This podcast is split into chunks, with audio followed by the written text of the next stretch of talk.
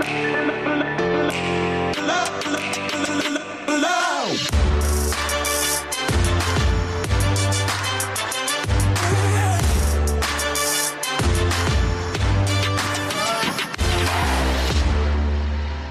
Herzlich willkommen, hallo. Wir starten heute einen neuen Themenschwerpunkt. Der Titel Happy Work macht Arbeit glücklich. Das ist die Frage, die wir uns in den nächsten Wochen stellen werden. Und wenn wir uns die Frage stellen, dann muss man sie auch beantworten. Und das Ziel ist klar. Wir möchten natürlich ein großes, fettes Ja da stehen haben. Und wenn wir ein Ja da stehen haben, dann sollte man natürlich auch fragen, wie funktioniert denn das? Und das begleitet uns dann so in den nächsten Wochen. Nichtsdestotrotz habe ich mir die Frage selbst gestellt, also macht mich Arbeit glücklich? Ich habe mich in den letzten Monaten sehr viel mit dem Thema Glück und Wohlbefinden beschäftigt und ich habe mir die Frage gestellt und relativ klar mit Ja beantworten können.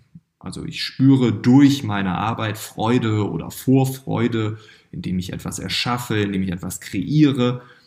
Und es gibt so kleine Schübe, die mich dann in dem jeweiligen Moment glücklich machen. Ich habe sie dann für mich so Glücksbooster getauft, also kleine Momente zwischendurch.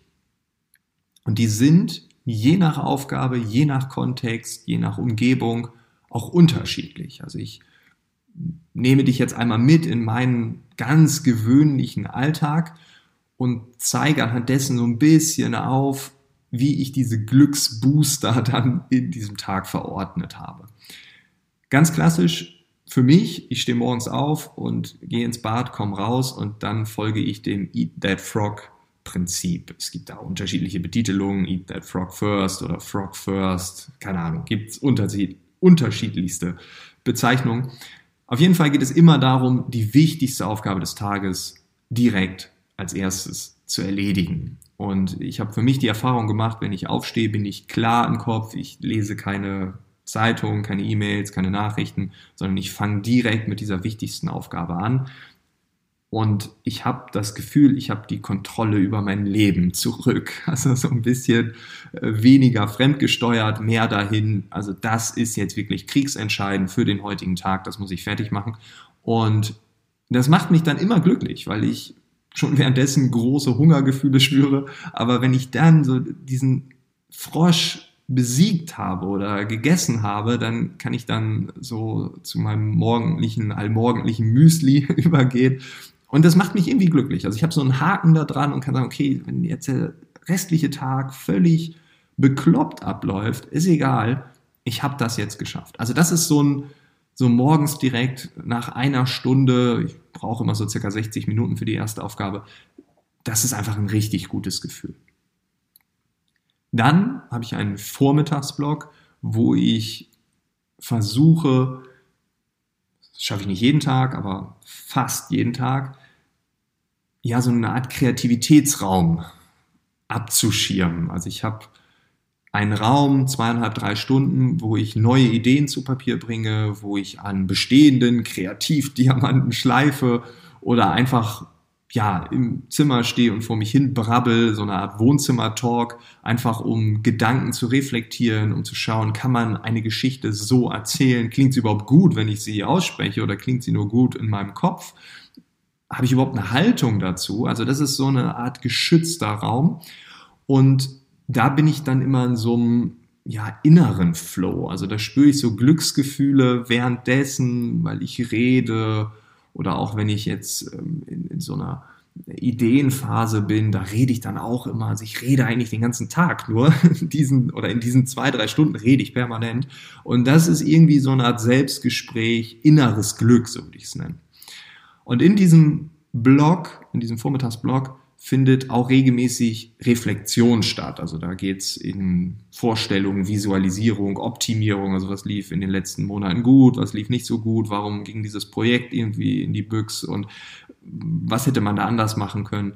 Und da hole ich mir dann manchmal noch so ein Schokocroissant für 2,50. Also viel zu teuer für ein Schokocroissant, aber ist einfach richtig gut. Wahrscheinlich auch, weil es nicht nach einem klassischen Schokocroissant schmeckt. Es schmeckt eher deutlich mehr nach Schoko als nach Croissant.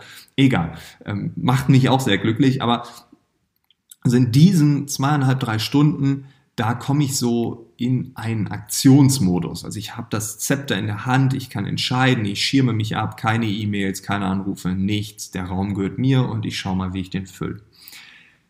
Nach dem Mittag kommen dann die Dialoge. Also ich habe Telefonate, Videocalls und hier bin ich dann nicht mehr im Aktionsmodus, sondern eher im Reaktionsmodus. Ne? Da sind Termine, manchmal im Halbstundentakt, manchmal habe ich auch Pausen dazwischen, je nachdem. Aber durch die Dialoge, durch ein cooles Telefonat mit einer Person, man hat ein neues Projekt oder ein bestehendes, was jetzt in die nächste Stufe kommt, da bin ich dann so Feuer und Flamme und das ist dann so ein, ja, so ein gemeinsamer Flow, ne? also so ein gemeinsame Glücksgefühle am Telefon oder in einer Videokonferenz, die Ideen werden hin und her geschmissen. Das macht mich glücklich. Dann aber auch die Podcast-Aufnahmen, die finden fast ausschließlich nachmittags statt und eher am späten Nachmittag und da gehe ich dann mit so einer eher inspirierenden neuen Perspektive aus den Gesprächen heraus. Währenddessen sowieso, das ist ähnlich wie zu den Telefonaten oder den Videocalls, da sehe ich keinen großen Unterschied. Aber ich habe danach so dieses, ja, ich habe vielleicht noch ein paar Hausaufgaben mir selbst gegeben, da hat jemand eine neue Website genannt, neues Buch, neuen Podcast, whatever. Und da bin ich so in diesem Neugierigkeitsmodus. Das will ich wissen, da will ich jetzt mehr drüber googeln da lasse ich mich danach auch oft noch treiben. Also ich plane so ein Podcastgespräch mit einer gewissen Zeit ein und danach immer noch eine halbe Stunde oder Stunde hinten dran, wo ich dann nichts äh, habe, weil ich weiß, da bin ich so gedankenoffen irgendwie im Netz unterwegs oder höre dann einen Podcast oder lese ein Essay im Blog, whatever. Und das sind so ganz viele Glücksmomente, weil es ja ganz viel zwischenmenschliche Interaktion gibt. Die ist mir sehr wichtig. Also wenn ich den ganzen Tag mit niemandem rede, außer mit meiner Frau, das ist auch toll, ja, aber nicht außerhalb beruflich, dann fehlt da irgendwas. Also ganz viel zwischenmenschliche Interaktion, ganz viele Glücksmomente in dem Moment, aber es ist auch ziemlich wild und wirr. Und das ist der Unterschied zum Vormittag. Und ich habe für mich so festgestellt, ich brauche so Yin und Yang beides. Und dann, und das ist ein ganz wichtiger Block, Ganz am Ende, also spät nachmittags, schaue ich nochmal bei LinkedIn rein. Private Nachrichten, die lese ich und antworte auch dann direkt. Ähm, dort hat man dann auch manchmal Glücksgefühle, wenn jemand jetzt den Podcast lobt oder jemand sagt, ey, ich habe folgende Idee oder hier oder da oder das ist ja schön. Ne? Also solche Dialoge, die machen mir Spaß. Ich schaue dann auch in die Mails. Ähm, das mache ich aktuell zweimal am Tag. Also ich lese eine Mail und da kommen dann auch diese kleinen Kicks, äh, ne, das gilt, glaube ich, bei jeder Mail, so eine Aufregung, positive Vorfreude, so ein bisschen wie Ü-Ei-Figuren oder Überraschungseier generell früher, so Spielspaß, Spannung.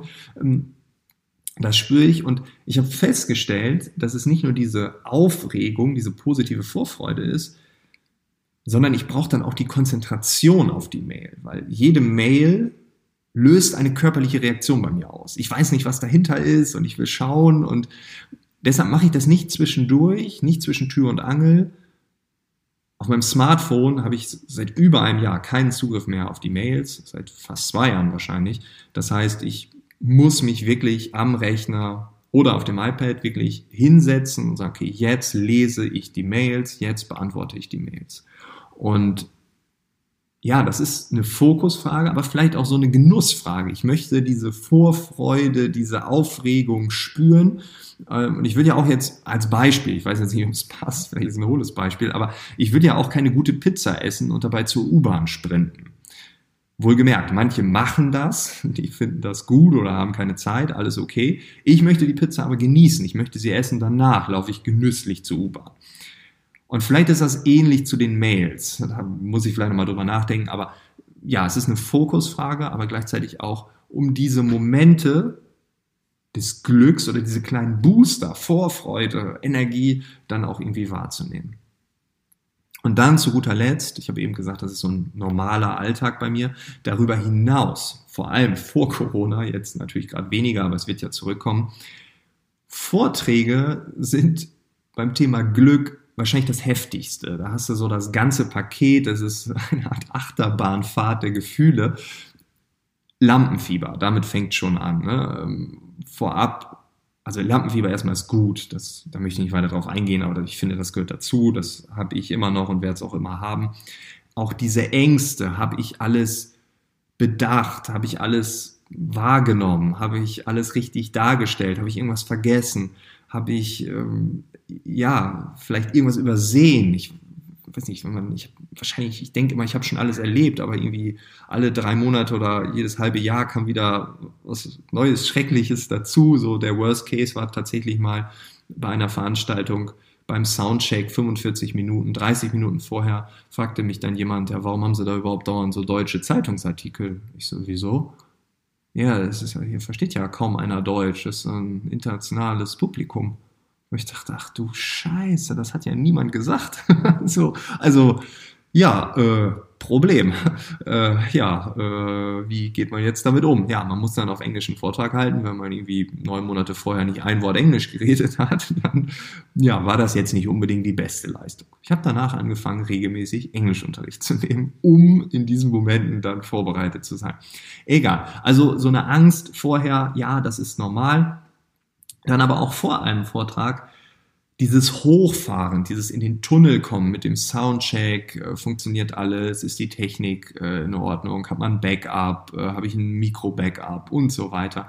Und dann, wenn es losgeht, dann in den Flow zu kommen, das Surfen auf der Welle, wenn es eine Welle gibt. Ähm, manchmal gibt es die ja nicht, aber ja, 98 Prozent der Fälle schon.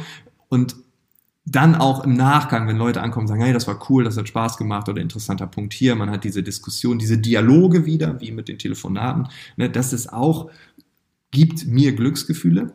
Aber, und das ist in der Reflexion jetzt auch nochmal ganz klar rausgekommen, dieser Adrenalinabfall, den ich ja früher im realen Leben bei analogen Veranstaltungen oft dann im ICE erlebt habe. Das heißt, nach einer Veranstaltung geht zum Hauptbahnhof, ich fahre dann beispielsweise von München zurück nach Berlin und dann sitzt man da viereinhalb Stunden und dann irgendwann nach einer halben Stunde oder nach einer Stunde, dann fällt der Körper so richtig in sich zusammen. Und in der Bahn hat man ja meist nicht so viel zu tun. Das ist äh, dann auch eine schöne Ablenkung, das einfach mal so mitzubekommen, ne? wirklich zu spüren, was das mit dem Körper macht. Wie ich finde, ein grandioses Gefühl, weil man auch merkt, dass man was getan hat. Und ich glaube, das ist in der heutigen Zeit ein Riesenproblem, gerade für Wissensarbeiter innen, also was habe ich heute überhaupt gemacht? Also, wenn ich Vortrag halte, dann wird es mir bewusst, wenn ich jetzt keinen Podcast aufgenommen habe, irgendwie kein Projekt zu Ende äh, fertiggestellt habe oder, oder, oder, dann sitze ich hier und habe den ganzen Tag auf der Tastatur äh, rumgekloppt. Aber was habe ich denn wirklich gemacht heute? Ich meine, Handwerker, die haben irgendwie tausende Sachen repariert, der Tischler hat einen Schrank gebaut, also der kann, alle können am Ende des Tages sagen, ja hier, das haben wir gemacht. Ja, bei uns ist das manchmal ein bisschen schwieriger. Und deshalb finde ich das so gut. Also, kurze, ja, lange Rede, kurzer Sinn. Macht mich die Arbeit glücklich? Ja, zweifellos. Das habe ich jetzt gerade versucht zu belegen und so ein bisschen einzuordnen. Und das ist aber nur die eine Seite der Medaille. Die andere Seite der Medaille geht der Frage nach, ist das denn überhaupt gut, dass mich die Arbeit glücklich macht? Und in den nächsten Wochen werden wir sehr viel darüber sprechen. Ja, das ist gut und wir werden sehr viel darüber hören, wie man mehr Zufriedenheit, mehr Glück im Alltag finden kann. Wir haben eine positive Ausrichtung. Ich meine, das ist auch dieser Podcast. Wir wollen jetzt nicht hier äh, eine Negativschlagzeile nach der nächsten produzieren, sondern wir wollen ja positiv in die Zukunft blicken. Aber nichtsdestotrotz möchte ich hier so ein bisschen den, den Miesepeter geben, den Spielverderber, weil ich mir die Frage wirklich gestellt habe ist das denn überhaupt gut, dass ich jetzt so verschiedene Arten von Glück in der Arbeit finde? Ist es gut, dass ich so gerne arbeite? Und ich habe, wie gesagt, in den letzten Monaten sehr viele Bücher gelesen, auch ein Buch mit dem Titel Macht Arbeit glücklich. Ähm, ich habe Essays gelesen, die mich zum Nachdenken bewogen haben.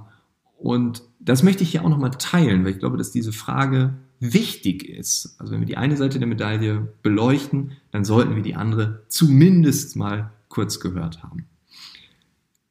Ein Satz, der mir dabei wirklich ja, im Kopf geblieben ist, geht ins Ohr, bleibt im Kopf, äh, hätte man so sagen können, aber ich habe es tatsächlich gelesen.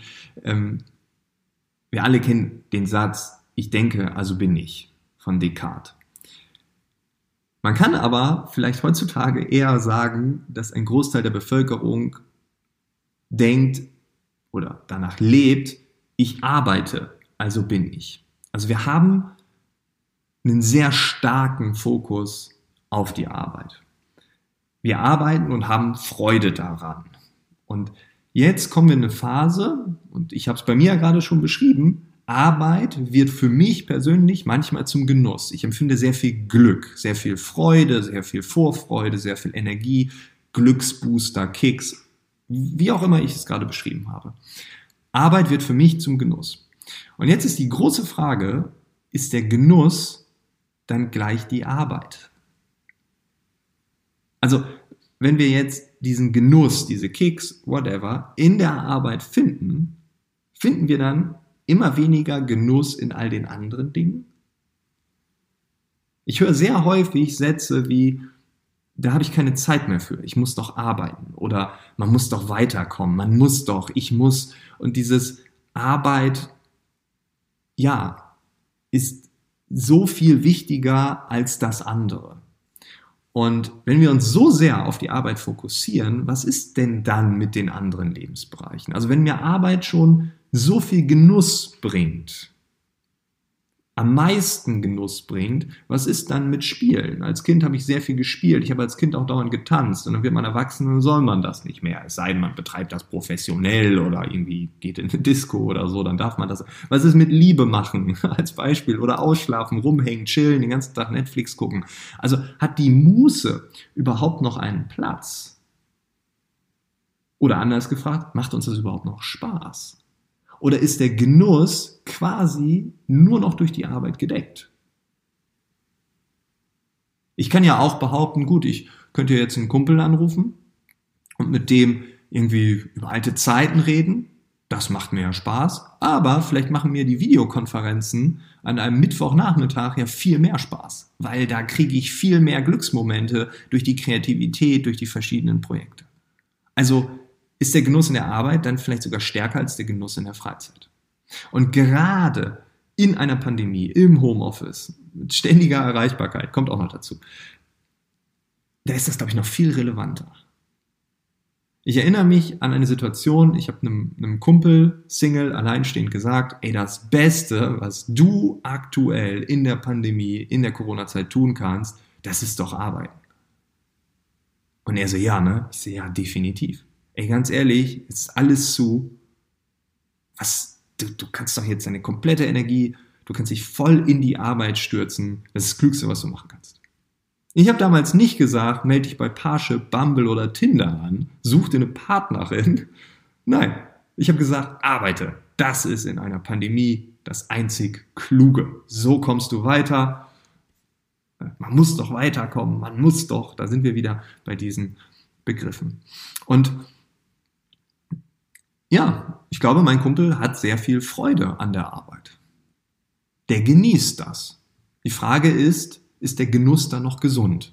Und ab wann betreiben wir vielleicht eine Art Völlerei, also so eine Art Genussvöllerei, zu viel Völlerei durch Arbeit oder Arbeitsvöllerei oder keine Ahnung. Also nicht durchdacht, das ist jetzt einfach meine Gedankenwelt. Ähm, also Völlerei ist eine der, der sieben Todsünden in der katholischen Kirche. Als, als Nicht-Katholik weiß ich das durch den Film äh, Sieben äh, mit Brad Pitt. Grandioser Film, sehr brutal, aber ich finde ihn richtig, richtig gut. Ähm, also Völlerei ist jetzt nicht unbedingt gut. Und wenn ich nur noch in der Arbeit Genuss spüre, wenn ich nur noch durch die Arbeit Genuss empfinde, dann kann es sogar so weit sein, dass die Zeit nach der Arbeit, die wir alle irgendwie noch haben, also wir arbeiten ja auch nicht 24/7, dass das aber ebenfalls zu so einer Art betriebsamen Zeit wird. Also Zielerreichungen, ähm, Prinzipien der Geschäftswelt, die wir auf die Freizeit übertragen, die wir ummünzen. Also als Beispiel, ich muss jede Woche zwei Bücher lesen, ich muss jede Woche mit drei Freunden telefonieren, also klassische Zielerreichung. Oder beim Sport, es geht gar nicht darum, sich zu bewegen, Spaß am Sport zu haben, sondern jetzt den Bizeps um drei Zentimeter anschwillen zu lassen. also das ist dann für viele Menschen, und da nehme ich mich nicht aus, ich habe das alles erlebt und erlebe das auch wahrscheinlich monatlich noch in irgendeinem Bereich, dass man dann die Arbeit, den Genuss der Arbeit, die Prinzipien der Arbeit in die Freizeit überführt und dann so eine Art verlängerte Form der Arbeit kreiert hat. Und das nennt man ganz, in einem Wort nennt man das einfach Selbstoptimierung.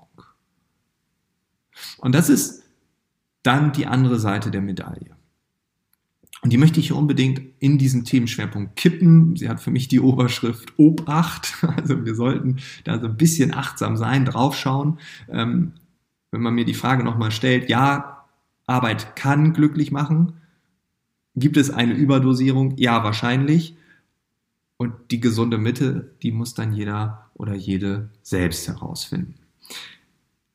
Ich freue mich auf die nächsten Wochen. Ich habe ganz tolle Gäste eingeladen, ganz viele unterschiedliche Perspektiven in diesen Schwerpunkt ähm, gefunden und ich hoffe, du hast einfach Spaß an diesem Themenschwerpunkt. Um nicht völlig unvorbereitet dort zu starten, treffen wir uns am nächsten Dienstag, am 31.03. mittags um 12 Uhr zu einem, ja, vielleicht schon klassischen Lunch and Talk. Es ist unsere dritte Ausgabe.